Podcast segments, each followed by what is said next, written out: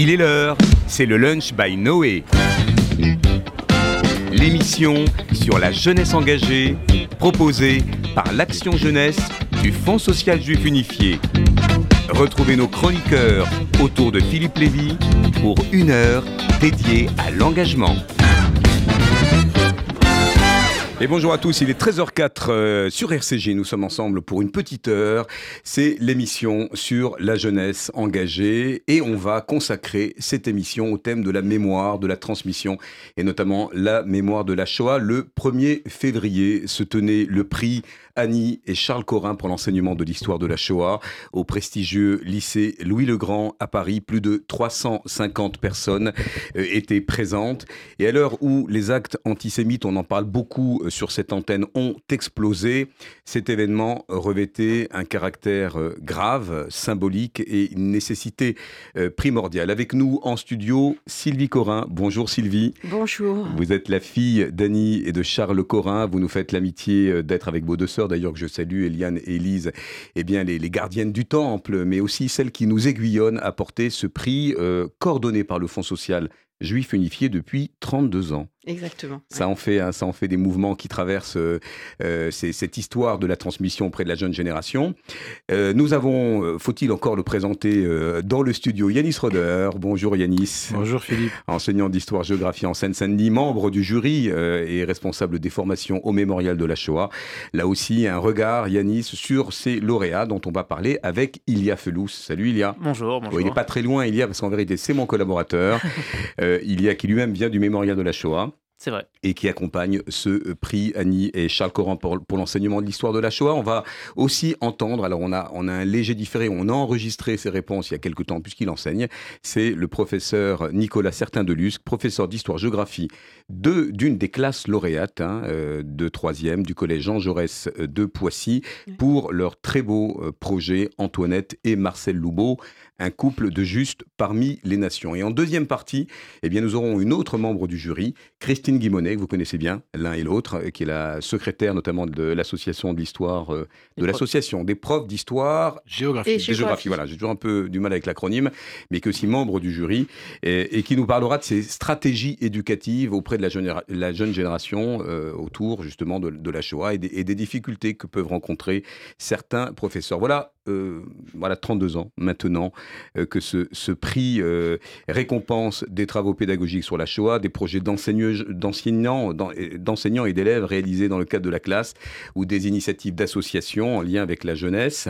Il soutient toute action éducative entreprise pour que les jeunes générations, j'ai du mal décidément aujourd'hui, gardent vivante la mémoire de la Shoah.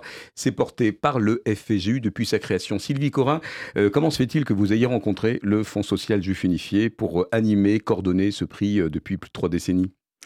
Alors, c'était en 1989. C'était porté par euh, mon père et ma mère. Et c'était une volonté qui était évidente pour, pour eux, que ce soit porté justement par le Fonds social. Ils ne voulaient pas avoir leur prix à eux, ils voulaient que ce soit intégré dans le Fonds social. Et le fait que aujourd'hui le fonds soit porté par justement le département jeunesse, ça lui donne un élan et une densité euh, qui, est, qui est extraordinaire. Ilia Felous, euh, bah, tu travailles avec moi au département jeunesse. On travaille euh, notamment dans l'écosystème des mouvements de jeunesse, de ce qu'on appelle l'éducation informelle, l'éducation populaire. Alors, on a plus de classes qui sont des classes d'établissements publics qui candidatent, mais nous pourrions demain avoir des mouvements de jeunesse qui portent un projet à l'année bah, tous, les, tous les groupes constitués d'une certaine façon, tous les groupes de jeunes bien sûr peuvent, euh, peuvent le faire. Ça peut être, on l'a dit, euh, des classes, la plupart du temps ce sont des classes, des classes de CM2, des classes de 3e, des classes de première, il n'y a pas de, de règles là-dessus non plus. Et puis euh, des classes, et puis pardon, des, des, groupes qui ne sont pas des classes, des groupes pas scolaires. On a déjà eu, entendu, en laissant traîner des oreilles, de, groupes de moins jeunesse qui nous ont dit Allez, cette année, 2024, je, je candidate. Alors, on va voir ce qu'ils vont faire réellement, mais en tout cas, ils nous l'ont déjà dit. Une seule condition, Yanis Roder, d'avoir quand même dans cet entourage euh, des historiens, des professeurs qui tiennent la note jusqu'au bout. Il ne s'agit pas de candidater comme ça la petite semaine. Un travail qui est un véritable projet de micro-histoire, un travail d'explorateur. Euh, vous êtes membre du jury, vous êtes enseignant, vous connaissez particulièrement euh, ces sujets autour des, stratégies éducatives. On, va revenir sur les quatre lauréats. Qu'est-ce qui aujourd'hui fait la marque de fabrique, en quelque sorte, le supplément d'âme de ce prix Corin? Puisqu'on sait qu'il y a d'autres prix, hein, le CNRD, qu'on voit 77. Quel est le, allez, quel est le supplément d'âme de ce prix Yannier Charles Corin? Oh, C'est difficile de, de, trouver. Pas facile comme non, question. c'est pas facile comme question. je vous je vous hein. remercie. euh, alors, je sais pas quel serait le, ou quel est le, supplément d'âme du, du, prix Corin. Moi, ce que je note d'année en année, c'est d'abord la profondeur des travaux qui nous sont proposés, euh, le sérieux, l'engagement qu'on peut retrouver dans d'autres projets, mais l'engagement euh, notamment des enseignants, et un, enseignant engagé, c'est un enseignant qui va entraîner l'engagement de ses élèves. Il n'y a pas de secret. Hein. Les élèves, ils vont, ils vont travailler, vont s'y mettre, vont, vont vraiment euh, s'engager réellement si les enseignants qui portent le projet le sont. Et je trouve que dans le prix Corin, il y a cet engagement euh, qui est comme un engagement, qui est un engagement professionnel, qui est un engagement quasiment quotidien, mais qui est aussi comme un engagement moral. Et c'est peut-être là euh, la spécificité du prix Corin. C'est vrai que lors des discours des enseignants et des élèves, on a, on a senti cette émotion, cet investissement qui se fait souvent en dehors des temps normés, en dehors des heures de classe, avec un volontarisme euh, formidable. Il y a, est-ce qu'on peut revenir sur le palmarès de cette euh, édition 2023 Et d'ailleurs, on va inviter tous ceux euh, et toutes celles qui nous entendent à, aller sur le site du Prix Corin pour eh bien, candidater si voilà, vous connaissez des enseignants ou des classes, si vous pouvez leur suggérer d'être partie prenante de la, de la prochaine promotion. Alors, avant, toute chose, alors, je ne fais pas partie du jury, mais j'ai été présent lors du, lors du jury. Et c'est vrai que euh, là, cette année, ce sont quatre euh, projets qui ont été, euh, qui ont été honorés, deux lauréats, deux, mentions spéciales. mais c'est vrai, je me souviens assez bien que le, le comment dire, la délibération était difficile. Je reviens sur ce que vous disiez, Yanis. C'est vrai que ce sont des beaux projets qui sont présentés. Ces quatre-là sont, sont particulièrement ont été honorés, mais les autres aussi sont, sont importants. Alors, sans, jugement, sans hiérarchie entre les deux. Le premier, euh, le premier lauréat, c'est le projet qui s'appelle Abraham Gontovitch, euh, pardon, connu parmi les inconnus. Euh, c'est réellement de la micro-histoire, comme on, j'ai presque envie de dire, comme on aimerait le voir, euh, le voir partout. C'est un vrai travail en profondeur de biographie de cet homme, Abraham Gontovitch, pardon, et de sa femme et de sa, femme Shana et sa fille et de leur fille Madeleine, déportés par le convoi numéro 5, assassiné à Auschwitz. Shanna et Madeleine ont été sauvées par un couple de juste parmi les nations. Et ce qui est assez impressionnant dans ce projet, ce que vous disiez Philippe, sur le fait que ce sont des élèves qui ont tout au long de l'année travaillé, contacté un très grand nombre de centres d'archives, du Mémorial de la Shoah, de Yad Vashem, du musée d'Auschwitz, etc. Et qui ont pu euh, produire ce, livre numérique de presque 70 pages et un petit livret destiné au CM2 euh, de leur établissement à côté, pardon, euh, sur la vie de Madeleine Gondovitz qui avait 10 ans durant, la guerre. Donc il y a aussi ce, ce qui est assez impressionnant, c'est ce travail de transmission directement. C'est-à-dire qu'ils n'ont pas juste produit de l'histoire, mais il a ensuite trouvé directement, réfléchi à comment la médier, comment la, donner, j'ai presque envie de dire, aux, plus jeunes, au CM2. Deuxième prix, Execo. Deuxième prix, Execo, voilà, c'est pas un deuxième prix, c'est Execo exactement, comme euh, celui qu'on disait avec euh, euh, monsieur Nicolas Certain de Luce, Antoinette et Marcel Loubeau, un couple de juste parmi les nations, qui lui aussi ce travail de micro-histoire s'attache non pas aux juifs déportés, mais aussi bien sûr à eux, mais à, à, un couple donc de juste parmi les nations, et de comment ces personnes, entre guillemets, ordinaires, ont pu, le temps, parce que les circonstances l'exigeaient, faire un acte extraordinaire. C'est ce qui était dit d'ailleurs par les, par les professeurs, c'est de vouloir avoir cet exemple pour les élèves, de se dire, moi, qu'est-ce que je peux faire? Alors, j'espère qu'on ne sera jamais euh, face à, à, de tels choix, mais se dire que bah, des actes qui peuvent sembler anodins, dans un moment extraordinaire, peuvent, euh, peuvent, peuvent sauver la vie de ces trois enfants juifs. Et là aussi, ce qui est, ce qui est à, noter en plus dans ce projet, c'est que les élèves sont allés présenter le projet à la mairie de leur, leur ville, à Poissy, et le conseil municipal a voté, alors non pas, eux ils venaient pour une plaque commémorative, mais ce qui a été euh, voté, c'est le fait qu'une allée porte le nom de euh, Marcel et Antoinette euh, Loubeau maintenant à ah, Poissy. Alors nous avons enregistré justement Nicolas Certain de Luce. il va y avoir un petit différé. je ne vais pas faire mon de la housse en donnant le sentiment que je fais une vraie interview, mais voilà, nous, l'avons eu puisqu'il il était, il est en cours actuellement. Et je la décerne à, Nicolas Certain de Luce, qui est professeur d'histoire-géographie au collège Jean Jaurès de Poissy, qui a reçu donc de manière assez, émouvante, hein, on, on l'a vu très les yeux très embués. Et cette première question, pouvez-vous nous dire comment vous avez connu ce prix Agnès Charles Corin et pourquoi avoir décidé d'y candidater? J'ai connu le prix Annie et Charles Corin de par ma mission au rectorat de Versailles auprès de l'inspecteur académique d'histoire-géographie, référente académique mémoire et citoyenneté. Nous travaillons auprès et avec des enseignantes et enseignants du premier et du second degré nous suivons et faisons la promotion des concours pédagogiques, mémoriels, civiques et citoyens et le prix Annie et Charles Corin en fait partie. Candidater au prix Corin n'était pas une évidence ou plutôt une fin en soi, je connaissais les valeurs et l'engagement qu'il soutient, mais je n'avais pas au départ pensé que le travail de mes élèves pouvait rentrer dans les attentes du concours. Puis, à y regarder plus près, je me suis dit que si. J'ai présenté leur dossier en octobre 2023 sans les en avertir, et euh, je me suis dit que c'était une belle façon de donner de la profondeur à leur engagement, de mettre en lumière leur beau travail mémoriel et de le faire connaître et partager, de porter encore au-delà un projet qui nous apportait et euh, voilà, qui était euh, important pour eux et pour moi. Nicolas Certain-Deluz, vous êtes euh, avec vos élèves montés sur scène, il y avait beaucoup d'émotions. Est-ce que vous pouvez nous, raconter comment ce projet s'est déroulé, quel en a été son cheminement, ses temps forts, voire ses doutes, car on le rappelle ici, on a affaire à chaque fois à une véritable aventure humaine. Je crois beaucoup à la pédagogie de projet qui, selon moi, est un véritable levier dans les apprentissages. Il y a longtemps que je souhaitais impliquer mes élèves dans un projet mémoriel, il fallait juste trouver le bon moment et être sûr que les élèves seraient intéressés, bien qu'on ne soit jamais certain de rien sur euh, ce point. Ce projet est né d'une interrogation à laquelle j'ai soumis mes élèves hein, au cours d'une séance de MC au premier jour de la semaine d'éducation et d'action contre le racisme et l'antisémitisme. Je leur ai présenté les chiffres de l'antisémitisme en France 2022. La question était qu'est-ce que nous pouvons faire à notre échelle pour lutter contre l'antisémitisme? Qu'est-ce que mes élèves peuvent faire et de quelle façon je peux les accompagner dans cette euh, réflexion? Et c'est à cette occasion donc que je leur ai raconté l'histoire de Marcel et Antoinette Loubeau, habitants de Poissy, juste parmi les nations, et de Lajar, Rachel et Jacob Zilberberg, victimes de la barbarie nazie et de la politique antisémite euh, du gouvernement de Vichy.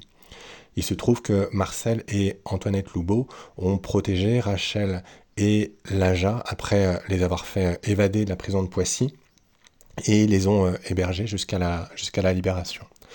Et c'est ainsi que l'idée d'un dossier pour l'édification d'une plaque mémorielle est née.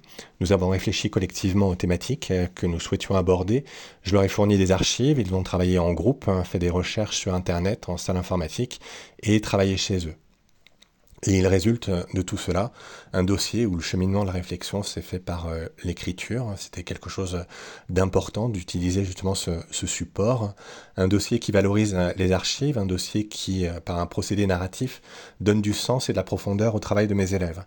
L'idée était de mettre les textes de mes élèves dans une sorte de, de petit écrin en leur apportant finalement une sorte d'explication avec une voix off qui euh, apparaissaient par un jeu de couleurs et euh, accompagnaient leur... Yanis Roder, Sylvie Corin, vous avez regardé euh, ces travaux, vous vous y êtes penché, vous les avez mis en résonance avec les, autres projets qui ont été présenté cette année. Il y en a eu plus d'une trentaine. Il y a Felous, on s'en félicite. Il y a un véritable engouement. Est-ce que vous avez une observation, un, retour sur, sur la manière euh, euh, très méthodique dont Nicolas Certain-Delus euh, voilà, a candidaté, a porté ce projet dans une aventure humaine? Je ne sais pas si on aura le temps de passer le troisième son où il nous parle de ces jeunes qui sont devenus de véritables passeurs d'histoire. Est-ce qu'on peut être sûr, à l'issue de ce processus, qu'il y a eu cette acculturation, cette métabolisation par les élèves de tous travail et qu'ils seront des vigies citoyennes et qu'ils porteront justement euh, ces messages, cette vigilance autour de la mémoire. Est-ce qu'on peut en être certain? Alors, je, serais, je serais optimiste en, disant que euh, oui, je crois qu'on peut aujourd'hui penser que les élèves qui sont passés par ce type de projet, parce qu'ils y ont passé du temps, parce qu'ils ont travaillé ensemble, parce qu'ils ont travaillé avec leurs professeurs, parce qu'ils ont pris le temps de réfléchir, parce qu'ils ont appris par imprégnation, je crois que euh, nous pouvons être confiants vis-à-vis de, des prises de position futures de, de, ces jeunes. Euh, ce qui est remarquable dans ce type de, projet, et je rejoins complètement hein, ce professeur quand il parle de, de tout l'intérêt de la pédagogie de projet, c'est le temps consacré. Vous savez, en classe, nous manquons de temps. Nous courons après le temps en permanence. Or, comment apprenons-nous le mieux possible? En produisant. C'est en produisant que l'on apprend en réalité. Or, aujourd'hui, nous avons rarement le temps de faire produire nos élèves. Et les faire produire, c'est les faire penser, c'est les faire organiser leurs pensées, organiser de manière logique, construire à partir des événements historiques en, les mettant en relation avec les archives qu'ils rencontrent et qu'ils étudient. C'est tout cela qui est extrêmement important parce que, et c'est là où la pédagogie de projet apporte tout son intérêt, c'est à la fois de la construction intellectuelle, c'est de la construction de connaissances et c'est de la construction sociale. Et, c'est ça qui est extrêmement important. Euh, on a une dynamique une dynamique. Et, vous savez, quand on a, j'ai mené moi pas mal de projets, euh, pas, pas, nécessairement d'ailleurs sur l'histoire de la Shoah, sur la radio par exemple avec France Inter. Euh, il naît dans ces projets des relations entre les enseignants et, les élèves qui sont différentes. Et ces relations qui sont différentes, elles vous permettent, en tant qu'enseignant, de leur faire passer beaucoup, beaucoup de choses. D'ailleurs, beaucoup de jeunes ont quitté euh, la classe de troisième, euh, ont euh, évolué et sont restés vraiment des, des, alumni. Ils sont tous venus d'ailleurs à la remise du prix. Il y avait pas mal de personnalités d'ailleurs, il y a Felous, hein, de, bien sûr des recteurs d'académie, enfin de l'académie, parce que recteur d'académie, je, je n'oserais, au moment où on a fait le, la remise de prix, assurer qu'on on, a eu le directeur qui venait de, de en l'espèce, mais il y avait des représentants de l'ambassade d'Israël. Sylvie Corin, dans ce que vient de dire Yanis, il y a aussi cette aventure, ce travail, euh, ce, cheminement aussi critique d'un projet où il peut y avoir des moments euh, d'ascenseur émotionnel. Euh, vous dites très souvent, d'abord en remettant les prix, et puis, et puis c'est aussi le supplément d'âme du prix Corin, que ce qui est important, c'est tout ce travail, tout ce processus très organique d'une classe qui peut un jour adhérer au projet, qui peut le lendemain être dans l'esquive, qui peut interroger le professeur à la lueur des soubresauts, et on sait qu'en ce moment, dans le conflit Israël-Hamas, c'est pas toujours très simple et on va y revenir avec Yanis, de, parler d'antisémitisme. Prendre le pouls de cette classe, c'est aussi une des composantes euh, de, ce, de ce prix Yannis Charles Corin.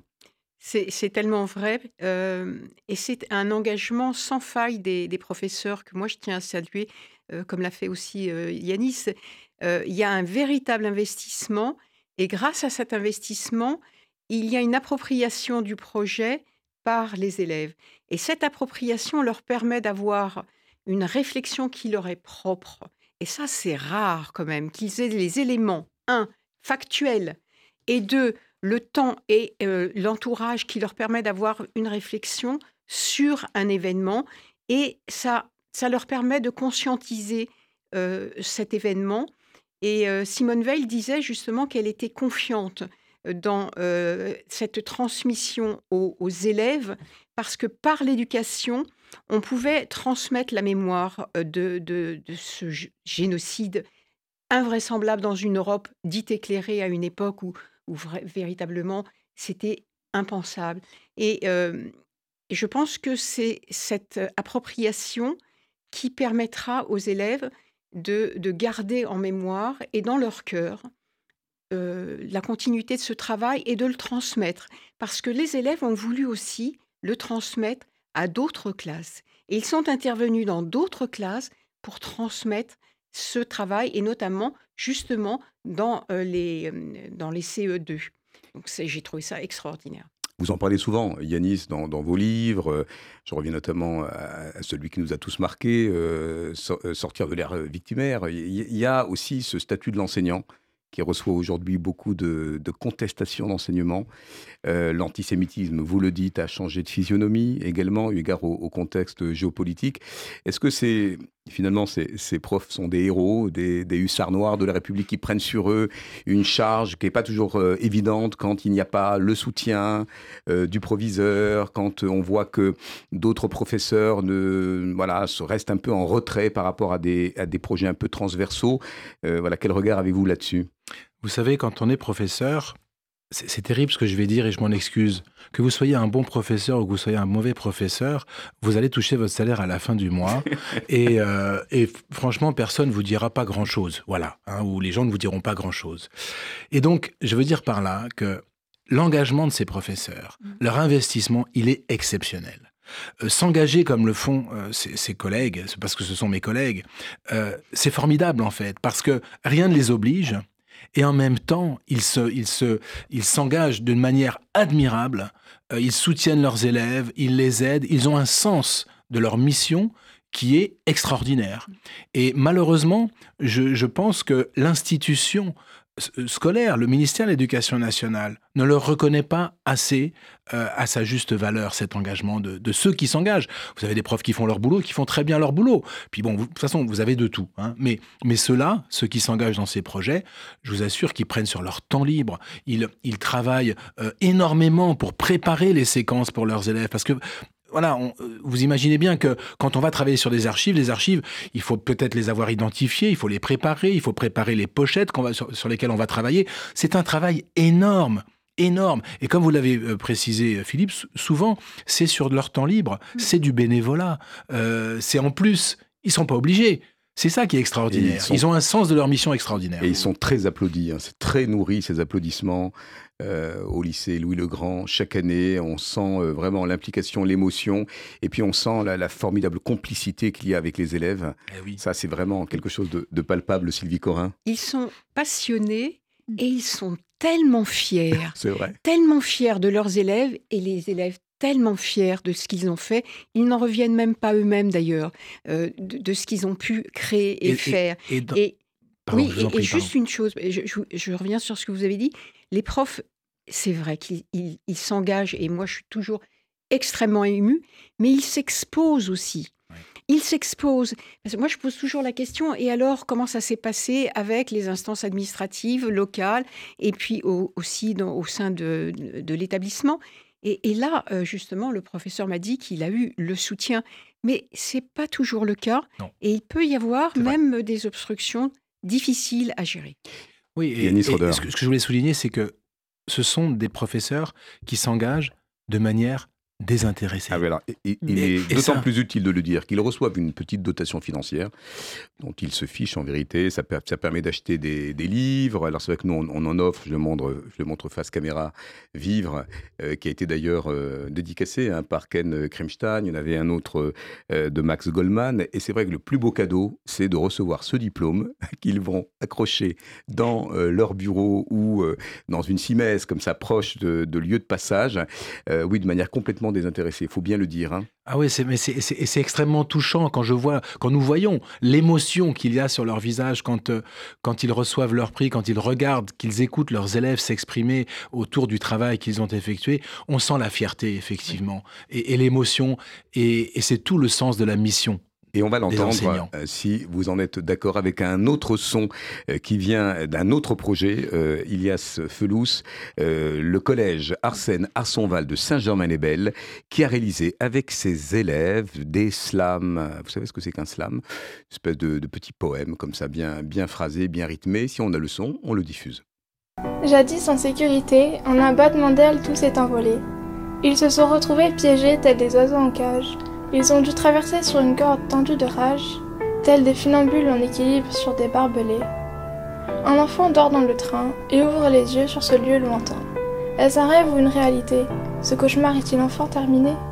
Le château de Montintin, un refuge très lointain, abritant des enfants juifs arrivés un jour tardif, qui sauvent une vie sauve l'humanité. C'est ce qui nous a été communiqué. Ce lieu a sauvé bien des vies malgré ses pièces pleines de souris. Ce lieu rempli d'histoire, tel un reflet dans le miroir. Suivre cette lueur dans le noir, cette lueur remplie d'espoir. Ils ont survécu à tant d'épreuves, vécu dans le malheur. Pourquoi cette horreur est-elle née? Pourquoi a-t-elle existé? Suivre le fil de la vérité pour enfin être libéré, enfin pouvoir jouer, chanter, sauter, ne plus devoir se cacher, pouvoir vivre et non survivre. Est-ce ça la réalité est-ce ça la réalité Voilà, sous euh, une petite virgule mélodique, vous aurez reconnu une gymnopédie, je crois, de, de Satie. Alors, est-ce qu'on peut revenir sur les deux mentions spéciales, Ilia Felous et euh, le projet euh, sur le château de Montintin était aussi en bonne, en bonne place? Oui, tout à fait. Alors, je vais commencer par celui-ci, le collège Arsène d'Arsonval, à Saint-Germain-les-Belles. Le château de Montintin, c'était un, château qui est juste à côté donc, de, de cette, de, ce village, de cette ville pardon, de Saint-Germain-les-Belles, qui, pendant la guerre, était géré par l'OSE et qui a par ce biais-là, a sauvé euh, des dizaines ou, peut-être même des centaines d'enfants, il me semble. Et il était dirigé par une femme, euh, Jacqueline euh, Guillonneau, épouse Bale, qui, il y a quelques mois seulement, en fait, le 11 mai 2023, était honorée de la médaille de juste parmi les nations. Et les, des professeurs qui étaient présents, présents à la cérémonie se sont dit, mais comment on peut faire connaître cette histoire à nos élèves? On peut pas juste leur, enfin, on, peut on pourrait juste leur raconter, mais ils se sont dit, on peut aller plus loin que ça. Et on parlait d'engagement de, d'engagement désintéressé, puisque tout ça s'est fait hors du temps scolaire, hors du temps scolaire pendant plusieurs mois, plusieurs heures par semaine. Ils ont travaillé sur ce, sur ce château, son histoire, sur l'osé, sur ce que c'est la, résistance, sur ce que sont les justes. Les, nouveaux propriétaires du château leur ont fait visiter, et surtout, c'est ce qu'on a entendu, l'ont mis, l'ont mis sous une forme assez originale, pas sous une forme d'un livre, d'un site internet, mais sous forme de slam grâce à un artiste avec lequel le collège travaille depuis, depuis quelques temps. Alors peut-être juste un point de vue sur cette manière de s'approprier, on a parlé de micro-histoire, on a parlé d'approche scientifique, rigoureuse, euh, d'où euh, voilà l'accompagnement des historiens, des profs d'histoire-géographie. Euh, souvent on, se pose ici la question du pas de côté qui est fait par rapport à l'histoire, en empruntant des formes artistiques, fictionnelles. On, reviendra d'ailleurs en deuxième partie d'émission sur ce film qui fait beaucoup parler de lui. non loin, il y avait la, la projection, enfin la diffusion sur, sur France 2 euh, euh, de ce monument euh, qui, est, Shoah de, de Lanzmann. Mais est-ce que vous êtes à l'aise, Yanis Roder, quand, et on le voit notamment Sylvie Corin aussi dans les projets qui nous sont proposés, on a des, petits happenings, des, des, œuvres un peu artistiques, on a des, documentaires, des courts-métrages. À quel moment ça fait un pas de côté et à quel moment on est bien dans le propos? Est-ce que vous, en tant que membre du jury, vous êtes toujours très vigilant à ce qu'on ne s'éloigne pas trop du fait aussi têtu soit-il. Oui, je crois qu'il faut toujours être prudent quand on se lance dans des projets, mais la plupart des enseignants le sont et le, sentent. Euh, on ne traite pas de n'importe quel sujet en réalité. Ce n'est pas pas un sujet d'histoire euh, comme les autres. Il a une spécificité hein, euh, du fait du fait bah, voilà du, projet génocidaire nazi. Et donc je crois qu'il ne faut jamais quitter cela des yeux. Et que oui, on peut, pourquoi pas, euh, passer par l'art, passer par la musique, passer peut-être même par des performances artistiques, mais sans jamais perdre de vue ce dont nous parlons. C'est-à-dire que nous parlons d'un génocide et nous parlons de gens qui ont été victimes de ce génocide parce que tout simplement ils étaient ce qu'ils étaient. Et je crois qu'il ne faut jamais perdre cela de vue. Donc euh, pourquoi pas les pas de côté, pourquoi pas passer par, euh, par ces biais-là, mais toujours en gardant en tête ce dont nous parlons réellement des projets, Sylvie Corin, ont quand même, à un moment donné, sans rentrer dans les coulisses du jury, heurté quand même les membres du jury. Alors, j'ai pas évoqué les, jeux de société, les escape games, euh, effectivement des narratifs très fictionnels. Euh, est-ce que quand même, ça ne traduit pas un questionnement permanent euh, du corps enseignant de réinventer d'une certaine manière les formats à l'heure de la disparition inéluctable des témoins? Alors, je sais bien qu'il y a ces, forces contraires du, du révisionnisme, du relativisme, mais est est-ce qu'aujourd'hui, il faut intéresser à tout prix la jeune génération en étant dans leur code, dans leurs instincts, dans leurs instants? Euh, le à tout prix me gêne en vérité. On ne peut pas, avec un tel sujet, euh, se, contenter d'un à tout prix en disant c'est important de sensibiliser les jeunes. Euh, je pense qu'il faut les sensibiliser justement et en conscience et vraiment en conscience. Alors oui, des pas de côté artistique, pourquoi pas Bien sûr, on n'est pas contre. C'est des débats qui agitent hein, le jury régulièrement. Totalement. Pour savoir si globalement l'enseignant n'est pas allé euh, un peu trop loin euh, dans des formes euh, qui feraient presque oublier le, sujet initial, n'est-ce pas, Yanis? Oui, ça, ferait, ça ferait oublier, comme l'a si bien dit Yanis, que le fil conducteur, le fil conducteur, c'est les faits, c'est l'incidence et la mémoire de ce qu'on doit transmettre. Yanis Roder, euh, dans votre livre Sortir de l'ère victimaire, euh, vous nous parlez d'une impasse euh, sur la transmission de la Shoah, sur un antisémitisme qui a changé de, physionomie. Est-ce qu'aujourd'hui, le prix Corin pour l'enseignement de l'histoire de la Shoah est quand même un outil, un instrument qui permet quand même de réactiver cette lutte contre l'antisémitisme ou les discriminations dans leur ensemble? En quoi ce prix Corin rend ces vigies citoyennes alertes au monde qui bouge, et on le voit notamment en ce moment avec ces fake news, avec ce relativisme. Euh, difficile de séparer le grain de livret, notamment sur les réseaux sociaux. Oui, c'est une question difficile, là encore, euh, euh, Philippe. C'est la question de, l'utilité de cet enseignement, au-delà du prix Corin, même l'utilité de l'enseignement de l'histoire de la Shoah. Je crois que l'enseignement des génocides, d'une manière générale, et de la Shoah en particulier, dans lequel j'inclus euh, le prix Corin, vise à faire comprendre à nos élèves que euh, ces choses, ces événements sont arrivés. Et parce qu'ils sont arrivés, ils peuvent arriver à nouveau. C'est ce que nous montre ce qui s'est passé en 1994 au Rwanda, sous nos yeux. Hein, sous nos yeux. Donc, et parce que c'est arrivé à nouveau, eh bien, nous ne sommes pas à l'abri. Et je crois que notre intérêt n'est pas de de, de, faire pleurer sur, sur le sort des Juifs. Je ne crois pas que ce soit formateur. En revanche, je crois qu'il nous devons faire réfléchir sur ce que nous choisissons euh, comme modèle politique, et c'est-à-dire dans quel monde nous voulons vivre.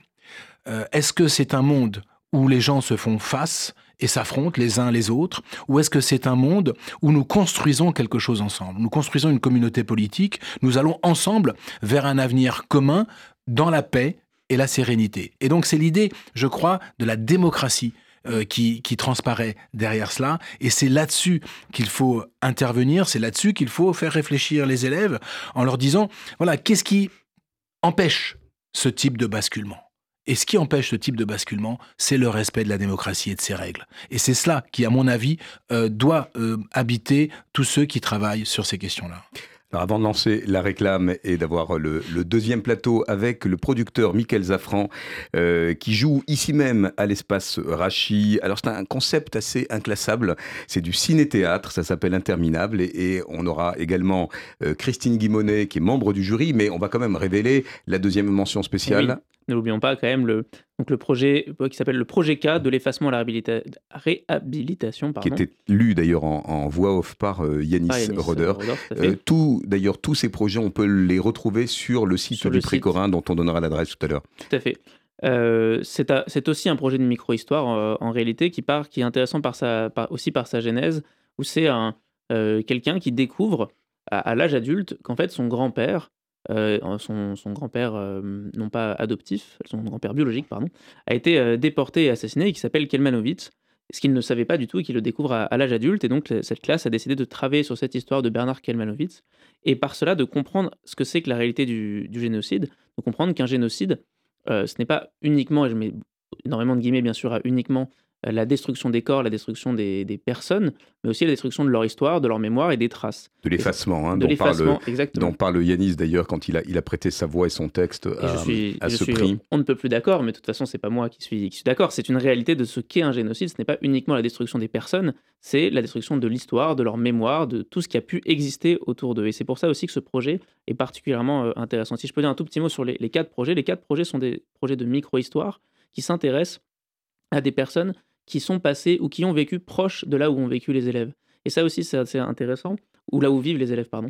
Et ça aussi, c'est intéressant puisque ça, ça leur euh, rajoute, pour aller dans votre sens, euh, Yanis, sur le fait que le génocide, c'est pas quelque chose qui est lointain sur notre planète, sur, au Mars ou sur ou que sais-je. C'est littéralement euh, le village d'à côté, c'est littéralement leur ville. Pour ceux de Poissy, c'est leur ville. Ceux de Montintin, c'est euh, à quelques centaines de mètres de chez eux. Sur le projet K, euh, vous qui l'avez suivi, Yanis, vous avez contacté l'école. Ça aussi, c'est la marque de fabrique, si j'ose dire, Sylvie Corin, de, de ce prix, hein, c'est que les, membres du jury sont vraiment partie prenante, ils les accompagnent, ils font même un peu de service après-vente de temps en temps, quand on voit qu'il y a une suite, euh, pour aller, euh, par exemple, visiter le, mémorial de la Shoah, ou de, se rendre compte qu'un voilà, un ouvrage va être publié.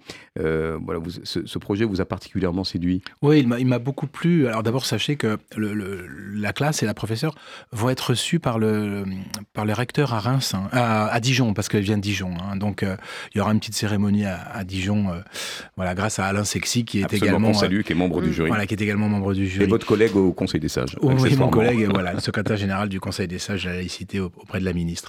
Euh, moi, ce qui m'a touché dans ce, dans ce projet, c'est d'abord cette idée de l'effacement, effectivement, dont parlait, dont parlait Elias, parce que vous savez, le nazisme, c'est l'effacement des juifs. C'est l'effacement complet des juifs. Et parmi les survivants, parmi ceux qui s'en sont sortis, eh bien, cet effacement, il a continué par la peur.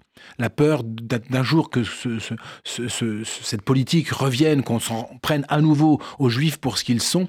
Et donc, certains, effectivement, eh il y a les changements de nom, euh, il y a, euh, a l'effacement complet d'identité, euh, il y a des gens qui se rendent compte que quand ils arrivent à un âge avancé, bah, leurs parents étaient juifs, ils ne le savaient pas, on ne leur a pas dit. Et il y a de cette histoire dans, dans le projet K. Et j'ai trouvé ça, que ça ressurgisse, parce que ça ressurgit toujours à un moment donné. Hein, cette, cette identité juive, à un moment donné, elle ressort toujours, d'une manière ou d'une autre. Et c'est cela que j'ai trouvé extrêmement émouvant et très fort dans ce projet. Allez, on reparle du prix Agnès Charles Corin pour l'enseignement de l'histoire de la Shoah. Après une petite page de réclame, tout de suite. Transmettre votre patrimoine en favorisant des actions solidaires en France et en Israël, c'est possible grâce au Fonds social juif unifié. Je m'appelle Sarah. Toute ma vie, j'ai eu à cœur d'aider mon prochain. Et j'aimerais que ça continue quand je ne serai plus là. L'équipe dédiée au leg m'a très bien informée et m'a aidé dans ma démarche au mieux de mes intérêts. Ainsi, le moment venu, je sais que mon leg sera affecté selon mes dernières volontés. Le FSJU vous accompagne. Contactez Elena Atias au 01 42 17 10 55. 01 42 17 10 55. Moi, euh, oui, oui, je jette de l'argent par les fenêtres. Mais uniquement sur les autoroutes. Parce que sinon, je fais appel à Best Fenêtre. De la porte d'entrée à la pergola, en passant par les volets roulants, ils s'occupent de tout. Et comme ils sont qualifiés RGE Calibat, je suis tranquille. Ah, j'ai oublié de vous dire. Avec eux, je bénéficie même des aides de l'État. Particuliers, professionnels, collectivités, Best Fenêtre, 132 rue de Bagnolet, Paris 20e. 01 43 73 36 36. Best Fenêtre, la qualité au meilleur prix. Tu as entre 17 et 30 ans, tu portes un projet innovant qui dynamise le monde juif et tu sens qu'avec un coup de pouce, ton initiative pourrait décoller, l'appel à projet Noé est fait pour toi. Si ton projet est retenu, tu bénéficieras d'une bourse jusqu'à 10 000 euros, d'un incubateur de 6 mois avec des mentors, les workshops Noé et d'une visibilité média sur les réseaux du FSJU. Alors n'attends plus, dépose ton dossier de candidature dès maintenant sur noépourlajeunesse.org, rubrique Appel à projet Noé. noépourlajeunesse.org. Vous avez un projet d'Alia Montez en Israël dans les meilleures conditions avec le Keren Layedidout.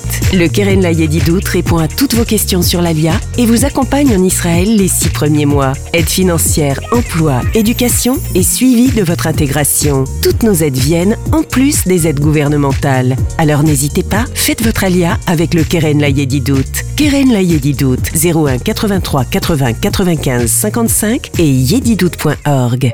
Depuis près de 120 ans, le KKL reconstruit le pays d'Israël. Parcs, forêts, réservoirs d'eau, infrastructures, programmes éducatifs. En léguant tout ou partie de votre patrimoine, vous participerez au projet sioniste et laisserez votre empreinte en terre d'Israël. Contactez en toute discrétion et sans engagement le KKL et demandez l'INDA. KKL 01 42 86 88 88 01 42 86 88 88.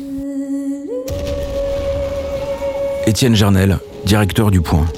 Israël, 7 octobre, 6h30. L'effroi se répand à toute vitesse. Ce jour-là, plus de 1200 juifs seront massacrés. Plus de 200 seront pris en otage. Israël, 7 octobre 2023, un pogrom au 21e siècle et le récit d'un crime historique reconstitué heure par heure, des semaines d'enquête par une équipe d'envoyés spéciaux, de très nombreux témoignages recueillis sur place, un récit heure par heure pour ne pas oublier, jamais. Israël, 7 octobre 2023, un pogrom au 21e siècle aux éditions Flammarion, une coédition Le Point. Amis d'Israël, votre générosité permet de sauver des vies avec le Magen David Adom. Faites un don de 120 euros ou plus et obtenez l'assurance MDA exclusive. En Israël, vous bénéficierez de nos services gratuits pour vous et votre famille. Magen David Adom, votre don, votre assurance, notre mission commune.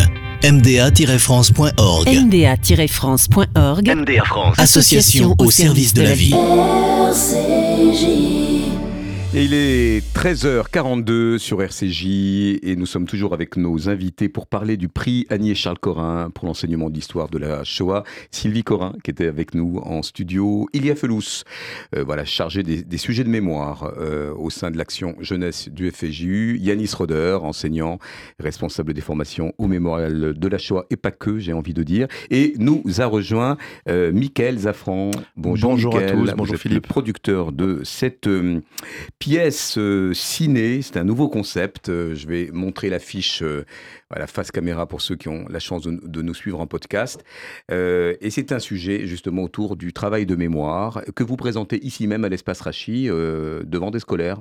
Exactement. Vous allez nous raconter de quoi il en ressort et on donnera les, quelques dates pour parler, puisqu'on évoquait avec Yanis avant, avant la, petite coupure réclame, eh bien de ces, de ces formats. Hein. ça peut être des pièces de théâtre, ça peut être des happenings ça peut être des expositions, euh, des, des, œuvres autour d'un roman graphique, enfin toutes les, tous les formats s'y prêtent tant qu'on reste, Yanis, c'est ce que vous disiez. J'espère que Michael Zafran et son réalisateur, euh, c'est Benjamin Bitan, Réhouven, Réhouven Bitan, en sont euh, aussi les, les gardiens du temple, voilà, tant qu'on reste sur la factualité. Alors on a la chance d'avoir au téléphone, elle n'a pas pu se déplacer, mais c'est un des membres du jury dont, voilà, dont on est vraiment très content, très fier aussi, comme vous tous. Il s'agit de Christine Guimonet, enseignante d'histoire et de géographie. Bonjour Christine. Bonjour. On est content de vous avoir, d'autant qu'on vous a lu euh, il n'y a pas très longtemps, comme on a pu lire d'ailleurs euh, Yanis Roder dans, Le Point, à, propos de la diffusion euh, de Shoah, de Lanzmann, en prime time sur France 2. on vous a lu intervenir, puisqu'on parle des différentes, voilà, des différentes formes que, peut, que, cette mémoire peut emprunter à travers le cinéma, la littérature. vous êtes intervenu notamment sur la critique de, ce film très controversé, Zone d'intérêt euh, de, ce, de ce réalisateur britannique, Jonathan Glazer, qui a eu, reçu d'ailleurs le Grand Prix, dernier, euh, le Grand Prix au Festival de Cannes, qui montre dans un, prix, dans un parti pris radical, euh, la vie quotidienne et banale de ce SS, Rudolf Heuss, commandant d'Auschwitz, dans son petit pavillon coquet, avec un mur végétalisé face au camp d'extermination d'Auschwitz. Est-ce que vous y auriez emmené vos élèves en première intention pour aller voir ce film, dont vous dites d'ailleurs dans l'interview qu'il faut remplir les interstices avec des connaissances? Tout à fait. Euh, je pense qu'on va les emmener si on réussit à euh, obtenir une projection de la part de notre euh, cinéma d'arrêt d'essai à Pontoise. il faut bien déterminer le moment le plus opportun pour emmener les élèves voir le film.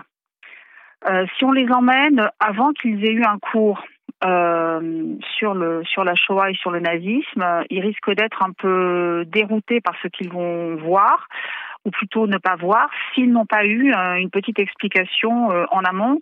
C'est pour ça que euh, ce qui aurait été utile pour le, le spectateur qui va voir le film, qui n'est pas forcément un universitaire, qui n'a pas sa bibliothèque remplie de livres sur l'histoire du nazisme et de la Shoah, c'est d'avoir peut-être un, un, petit encart explicatif au début et peut-être aussi à la fin à la fin pour euh, savoir ce que devient euh, Us, parce que ce qu'il devient n'est pas anodin. Et ce que vous disiez, Philippe, est très juste. Euh, ils ont une vie tout à fait banale. Ils ont une vie tout à fait banale, et il faut justement arriver à mettre en, en résonance pour les élèves euh, le, le focus que Glaser fait sur la banalité de leur vie, et surtout celle de Edwige Huss, qui est entièrement préoccupé de, de sa vie personnelle, de, sa vie de famille, de son confort, de son jardin, sa serre, euh, avec euh, tout ce qu'on peut tirer comme information, et c'est pour ça qu'il faut être très attentif. Il y a des indices Parce que le hein. film, voilà, le film donne à, à, percevoir beaucoup de choses. On voit euh, le, ce que les nazis vont récupérer des, des bagages euh, des juifs euh, qui sont gazés. Le manteau de fourrure, il vient pas de nulle part. Et puis elle en est, est très fière. Il y a également euh, cette scène, euh, voilà, cette scène très caractéristique où la, euh, sa mère vient leur rendre visite et puis au bout d'un moment elle s'en va. Elle s'en va sans prévenir. Et l'explication, on l'a non seulement dans, dans la conversation qu'elle a avec sa fille à propos de, de la, la, famille juive euh, chez laquelle elle travaillait, dont elle n'a pas pu avoir les rideaux à la vente aux enchères et euh, dont elle sait qu'elle a été euh, donc déportée quelque part. Et là, il y a une sorte de, de, de, de, choc, de carambolage entre le fait de spolier quelqu'un dont on est jaloux, dont on peut récupérer les meubles, les rideaux, les vêtements, et être en ayant uniquement ce que le film ne montre pas, bien sûr, c'est l'odeur oui. parce qu'elle est dérangée dans son sommeil par l'odeur de la chair brûlée. C'est vrai. Et là, elle comprend que les, les juifs qui montent dans les trains, on les tue à l'arrivée et ensuite on détruit le corps en le brûlant.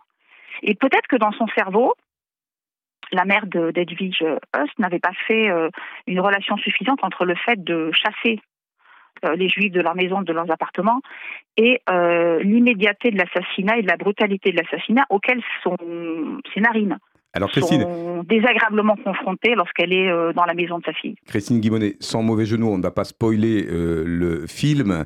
Euh, c'est un film qui donne à voir sans voir. C'est ce que vous dites dans l'interview que vous avez donnée à Télérama.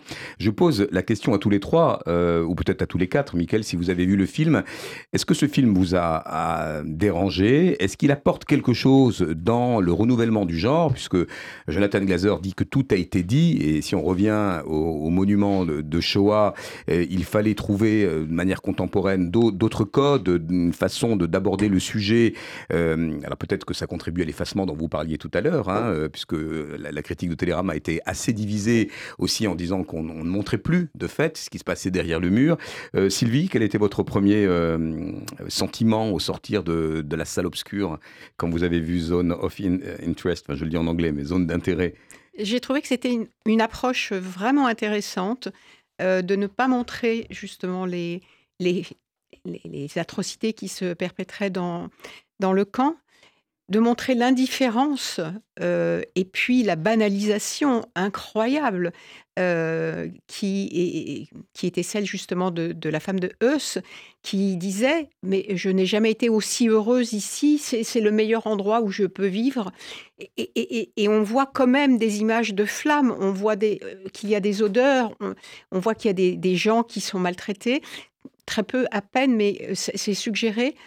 Je, rejoins effectivement le fait qu'il manque quelque chose, au moins à la fin, voir, voilà, ce camp, il y a eu tant de personnes qui ont été exterminées, dont tant d'enfants, et, pas seulement des juifs, mais principalement des juifs. Et ça, ça manquait, euh, je pense que ça manquait. Mais sinon, c'est une très belle approche euh, qui montre que Yanis, Roder, est-ce que, est que finalement une œuvre a besoin d'autant de sous-titres, d'autant de décodage? Alors même, même Shoah de Lanzmann, euh, qui est une, une œuvre assez dénuée de sentimentalité en vérité, qui est dans un présent, qui, qui ne montre qu'à travers la force des témoignages. Shoah dont vous disiez d'ailleurs dans, dans le point, article que je citais, qu'il ne fallait pas chercher dans Shoah le, le film, euh, même au-delà de dans l'histoire de la Shoah, un vaccin contre l'antisémitisme d'aujourd'hui. C'est-à-dire que même cette œuvre bon, qui a été diffusée euh, dans, son caractère fleuve jusqu'au petit matin, hein, 9h30 quand même. Euh, Est-ce que ce film Zone of Interest apporte quelque chose à, euh, à l'historiographie, à un nouveau public? Est-ce qu'on peut s'y raccrocher? Je pense, je pense oui, parce que moi, moi j'ai été euh, assez convaincu hein, par le Mhm. film et par l'idée. Euh, je l'ai trouvé euh, vraiment très bien pensé. La bande son est exceptionnelle et elle dit, elle dit énormément sans nous montrer. Hein, c'est tout l'intérêt, je crois aussi, euh, enfin un des intérêts, un des grands intérêts de, ce film.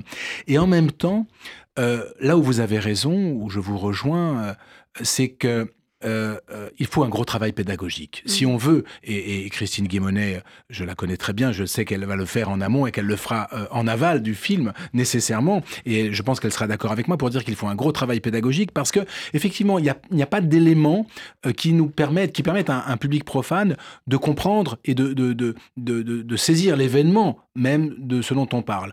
Nous, nous connaissons cet événement. Bah, vous savez très bien qu'il y a de plus en plus de gens pour qui cet événement, euh, cet événement s'éloigne. Dernière chose, je pense que ce film est extrêmement intéressant sur une question.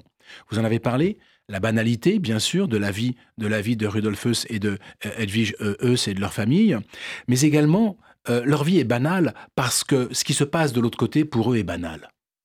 Et c'est ça qui... Et cette, cette frontière Voilà. qu'il y a quand euh, euh, Eus rentre chez lui et qu'il a totalement mis euh, Voilà. en dehors du, du muret. C'est total. Assassiner, horreurs-là.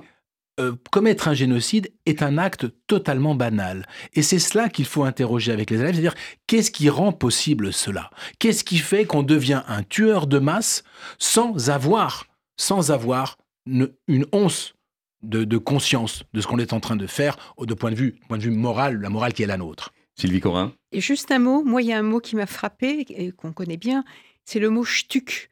Oui. C'est-à-dire morceau, une pièce. C'est-à-dire que c'est complètement déshumaniser les êtres qu'on est en train de massacrer, hommes, femmes, enfants, vieillards. Enfin, mais ce sont des stucs et on voit l'efficacité. Comment est-ce qu'on peut améliorer l'efficacité de euh, ce traitement? Parce qu'on ne parle pas, de, bien sûr, de, de les massacrer. Traitement.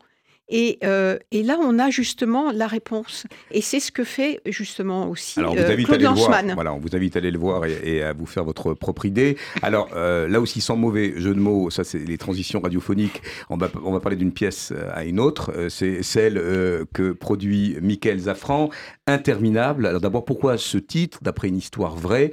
Là aussi, il y a un travail de mémoire. on est à la frontière entre le, cinéma et, les planches. Ça se joue ici et je vous donnerai les, quelques autres dates. Pourquoi ce travail autour d'une pièce qui, parle du devoir de mémoire? Alors depuis, depuis quelques années maintenant, euh, je me suis intéressé sérieusement à ce sujet. C'est vrai que on a un peu banalisé, comme, euh, comme le disaient euh, nos amis autour de la table. ces 30 dernières années, il y a un gros travail qui a été fait de devoir de mémoire sur, avec, sous plusieurs angles. Et là, j'ai voulu prendre le prisme, entre guillemets, de en fait, le prendre sous un, sous un angle où on donnerait envie un peu plus à la jeunesse de se déplacer. C'est-à-dire d'aller voir un film, et d'ailleurs vous m'avez convaincu d'aller voir le film dont vous parliez juste à l'instant, j'ai été regarder là rapidement la bande-annonce. Euh, c'est vrai que beaucoup de films ont été faits sur le sujet, beaucoup de reportages ont été faits sur ce sujet, et quand Reuven Bitan, le réalisateur, moi je suis arrivé au milieu du, du projet, euh, Reuven avait déjà euh, réalisé le court-métrage. Euh, il avait entendu parler il y a quelques années d'une histoire de famille, la famille Bloom et la famille euh, Abramovich, dans les années 70.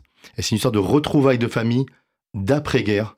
C'est vrai qu'on se demande toujours, euh, là, la jeunesse avec les téléphones portables, avec les smartphones, se demande comment on pouvait faire en, en 45 ou en 46 pour retrouver son père, pour retrouver sa mère, pour retrouver son fils, pour retrouver ses enfants, à part aller au Lutetia et, et s'inscrire, il n'y avait pas forcément beaucoup. Et donc, beaucoup se sont retrouvés 20 ans, 30 ans, des fois même 40 ans plus tard, on a des, des, témoignages de famille.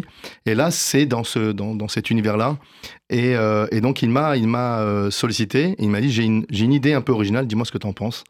Euh, j'ai tourné le, le, court-métrage, il dure 35 minutes, donc sur cette histoire de famille.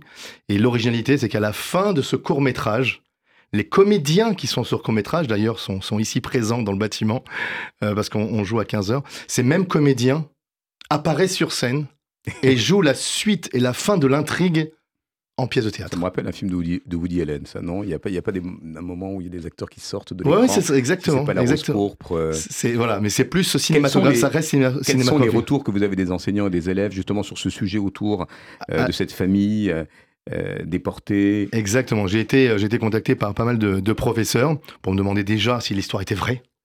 Donc euh, oui, l'histoire, est, bien réelle. Euh, et, donc, ils m'ont sollicité pour qu'on puisse faire aussi euh, des, des, interventions dans les écoles. Alors c'est vrai que c'est un petit peu compliqué à mettre en place, mais ça pourrait se faire. le scénario est à écrire parce que voilà, c'est une question de planning aussi. Mais il faut, un, lancer le film, mais en plus que les comédiens soient ici sur scène. Euh, donc, si on fait dans les écoles. Il y, a un échange avec les comédiens Alors, au début, non. Et là, on y songe. Très bien. On y songe et euh... peut-être inviter un historien ou deux. Ou un non, non, voilà. Donc là, on est en fait, on est à l'état. Le projet était à l'état d'embryon il y a encore quelques mois. On a voulu le mettre en, en, scène. On a fait une avant-première le 19 avril dernier, avec la présence euh, d'Eli Corchia, euh, président du consistoire, euh, qui était euh, donc notre parrain ce soir-là. Et, et, donc nous avons des interventions sur chaque représentation, soit de professeurs d'histoire, ou soit de personnes qui ont vécu la Shoah, ou d'enfants cachés aussi. Donc ils viennent nous raconter leurs témoignages. Et voilà, pour répondre clairement à votre question, on a voulu pour cette jeunesse le montrer, montrer une histoire de famille euh, pendant la Shoah et après la Shoah, mais sous un angle, on va dire, un peu original. Alors venez voir, c'est à l'espace Rachi, il y a quelques dates. Hein, que Tout le 26, le 29 février. Vous pouvez prendre vos places euh, au 01 42 17 10 36, 01 42 17 10 36, en partenariat avec le Centre d'art et de culture. Est-ce que, euh, Sylvie Yanis, en conclusion de, cette émission, euh, une pièce de théâtre comme ça menée par des enseignants pour être éligible au prix Corin? Ah bah, je ne vois pas pourquoi elle ne pourrait pas l'être. Euh, c'est le, théâtre est un support pédagogique formidable et on fait passer, je crois, beaucoup de choses par le théâtre. Surtout que je vois que notre président veut qu'on en fasse de plus en plus hein, du théâtre à l'école. Sylvie Corin? Oui, et juste rappeler que euh, nous, euh, on, prime le travail des élèves. C'est, n'est pas le travail. J'entends bien, mais c'est exactement ça. Entouré par les professeurs, initiés, mais c'est le bah, travail. le mot d'ordre, comme vous le disiez. Justement. Pardon. Oui, tout à fait, exactement. Comme vous le disiez tout à l'heure, je vous écoutais en, en première partie d'émission, c'est perpétuer, perpétuer, perpétuer. Eh bien, le devoir de mémoire. C'est l'objectif du prix Annie Corin. Merci à euh, Ilia Felous, qui étudie patiemment tous les dossiers, à Sylvie Corin avec ses sœurs, d'être euh, voilà nos accompagnatrices. Yanis, toujours présent comme Christine Guimonet, avec tous les autres membres du jury, sont nombreux et on le renouvelle d'ailleurs assez régulièrement. On souhaite aussi aux producteurs et aux metteurs en scène euh, pour ce, cette pièce, voilà, ce ciné-théâtre interminable d'avoir beaucoup de monde et notamment beaucoup de scolaires. Et on se retrouve le 26 février 26 février, hein, je te regarde, il y a. Ça, 26 février, Moi, je ne serai pas aux manettes ni à la bonnette, mais ça sera euh, voilà, Ilia ou Julien. Et euh, on vous restez sur RCJ. À très vite. Merci Philippe.